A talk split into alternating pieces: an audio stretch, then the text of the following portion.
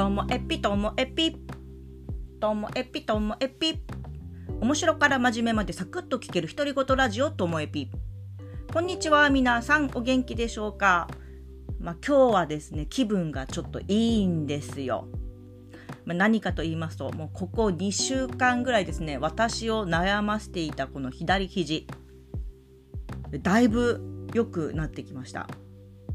でこの左肘がの筋っぽいところが肘中心にこう腕もね痛いんですけど。その時にいやこれは整形外科に行ってもどうなるものでもないなと思っていたらこのともえぴを聞いたあのお友達にもねああこれは違うねと。東洋医学だよねとか針とかお灸の方がいいんじゃないとかいろいろこう言われててあ、まあ、西洋の医学でないっていうことは自分でも思ってたんですよね。であの近所にある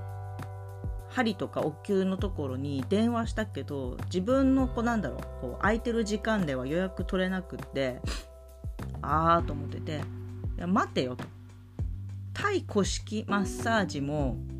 これはあの東洋だろうと思って。で思い出したんです。前ね肩が痛くなった時にあの普通のこう整体師さんのマッサージだったら全然逆に悪化したんですよね。あざとかできてゴリゴリやられすぎて。でその後諦めかけてた時にもうこう肩はもうどうでもいいけどリラックスしたいと思って太鼓式マッサージを受けたら急に肩が良くなったって経験があったから今回も肘もしかしたら軽減しないかなと思っていつもお願いしているあの対古式マッサージに予約を入れたんですよね。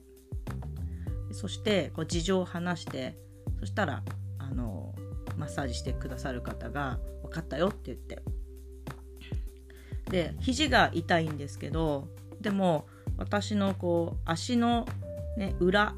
つま先、えー、ふくらはぎもも足をこう念入りに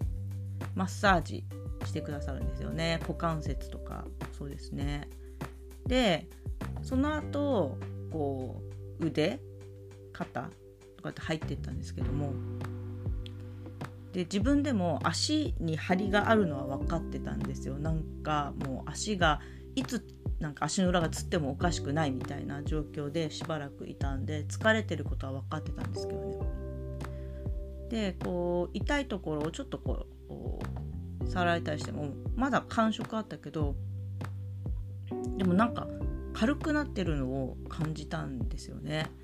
ででもまああまりこう効果に期待しすぎても良くないと思ってマッサージ中はこうマッサージしてくださる方に全てこう身を委ねてたんですけどそして1時間のコースだったので1時間が終わる頃ふとこう自分の左肘にこう集中させてみるとね確実に痛みが和らいでて軽くなってるんですよね。でやっぱりその肘って言っても肘じゃなくてこう足から来るこう全体の流れが大事っていうのはおっしゃってたし他の方にも言われてたんですよねあのそれはもう全身だよっていうふうにもうその通りだなって思いました。その時点で、うん、その朝痛かったのに比べたらもう70%オフぐらいにはなってたんですね。で最後終わって話をしている時に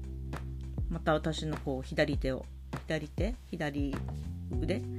を優しくマッサージしてくれて。そしたらまたもう一段肘が楽になって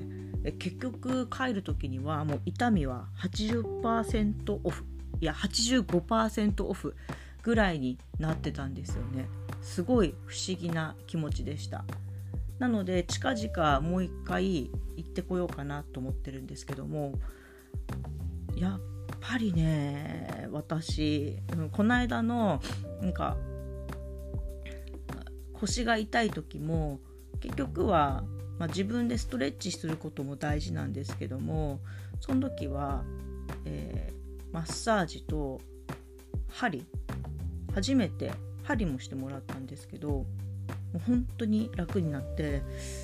いやだからこの十勝で太古式マッサージはもう決まってんですよ私が行くところは。だからあとは針とお灸でここっていうところがあの 見つかればいいなって。もうなんかちょっとおばちゃんっぽい話かもしれませんけど左肘